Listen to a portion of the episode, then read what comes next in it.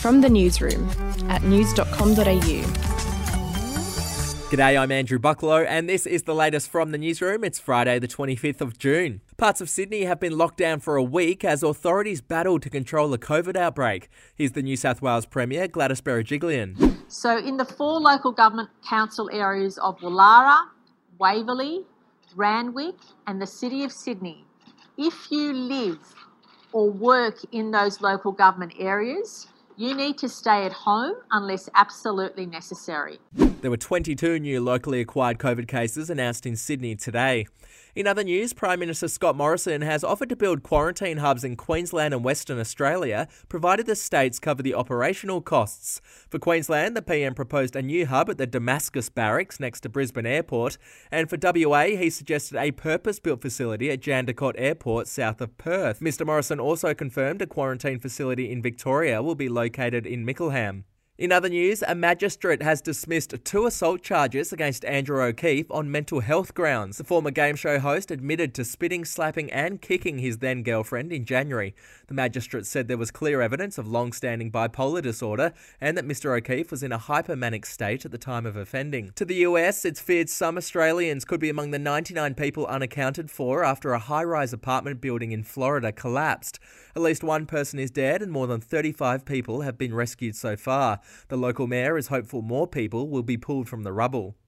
It's, uh, it's very touch and go.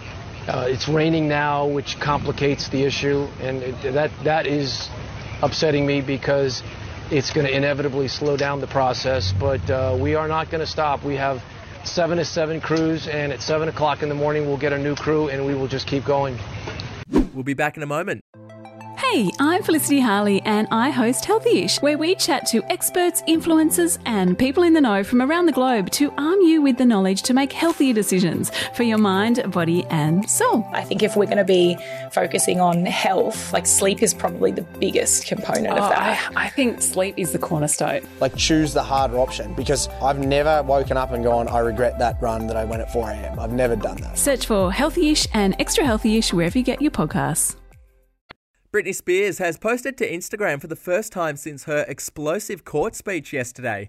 She posted a note apologising to fans for pretending like she's been okay for the past two years. She wrote that she was too embarrassed to reveal the truth and added, Believe it or not, pretending that I'm okay has actually helped. And in music news, industry insiders have claimed that ex Sony Music Australia CEO Dennis Handlin stormed out of the ARIAs in 2018 after Amy Shark forgot to thank him on stage. Sources told The Australian that after Shark forgot to thank him while accepting the Album of the Year award, Mr. Handlin allegedly told his staff to get the singer to refilm her speech, which didn't end up happening, before he left the ceremony in a huff.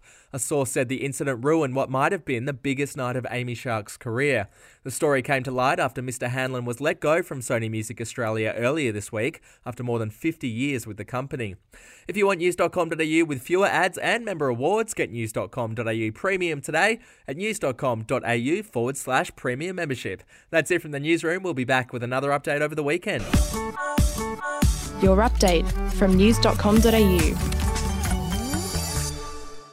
Are you ready to get an inside look at crime from someone who has investigated some of Australia's worst crimes? It was like Aladdin's Cave. The luminol found bloodied footprints and bloodied handprints on a wall, so it's Yeah. just like a horror movie. Former homicide detective Gary Jubelin sits down with cops, crims, addicts, victims, small time cheats, and big town lawyers as they tell their incredible stories. My house got raided. Next thing you know, I got bail refused. Next thing you know, I'm on a truck to Parklea Prison. Listen I Catch Killers early and ad free on Crimex Plus on Apple Podcasts today or wherever you get your podcasts.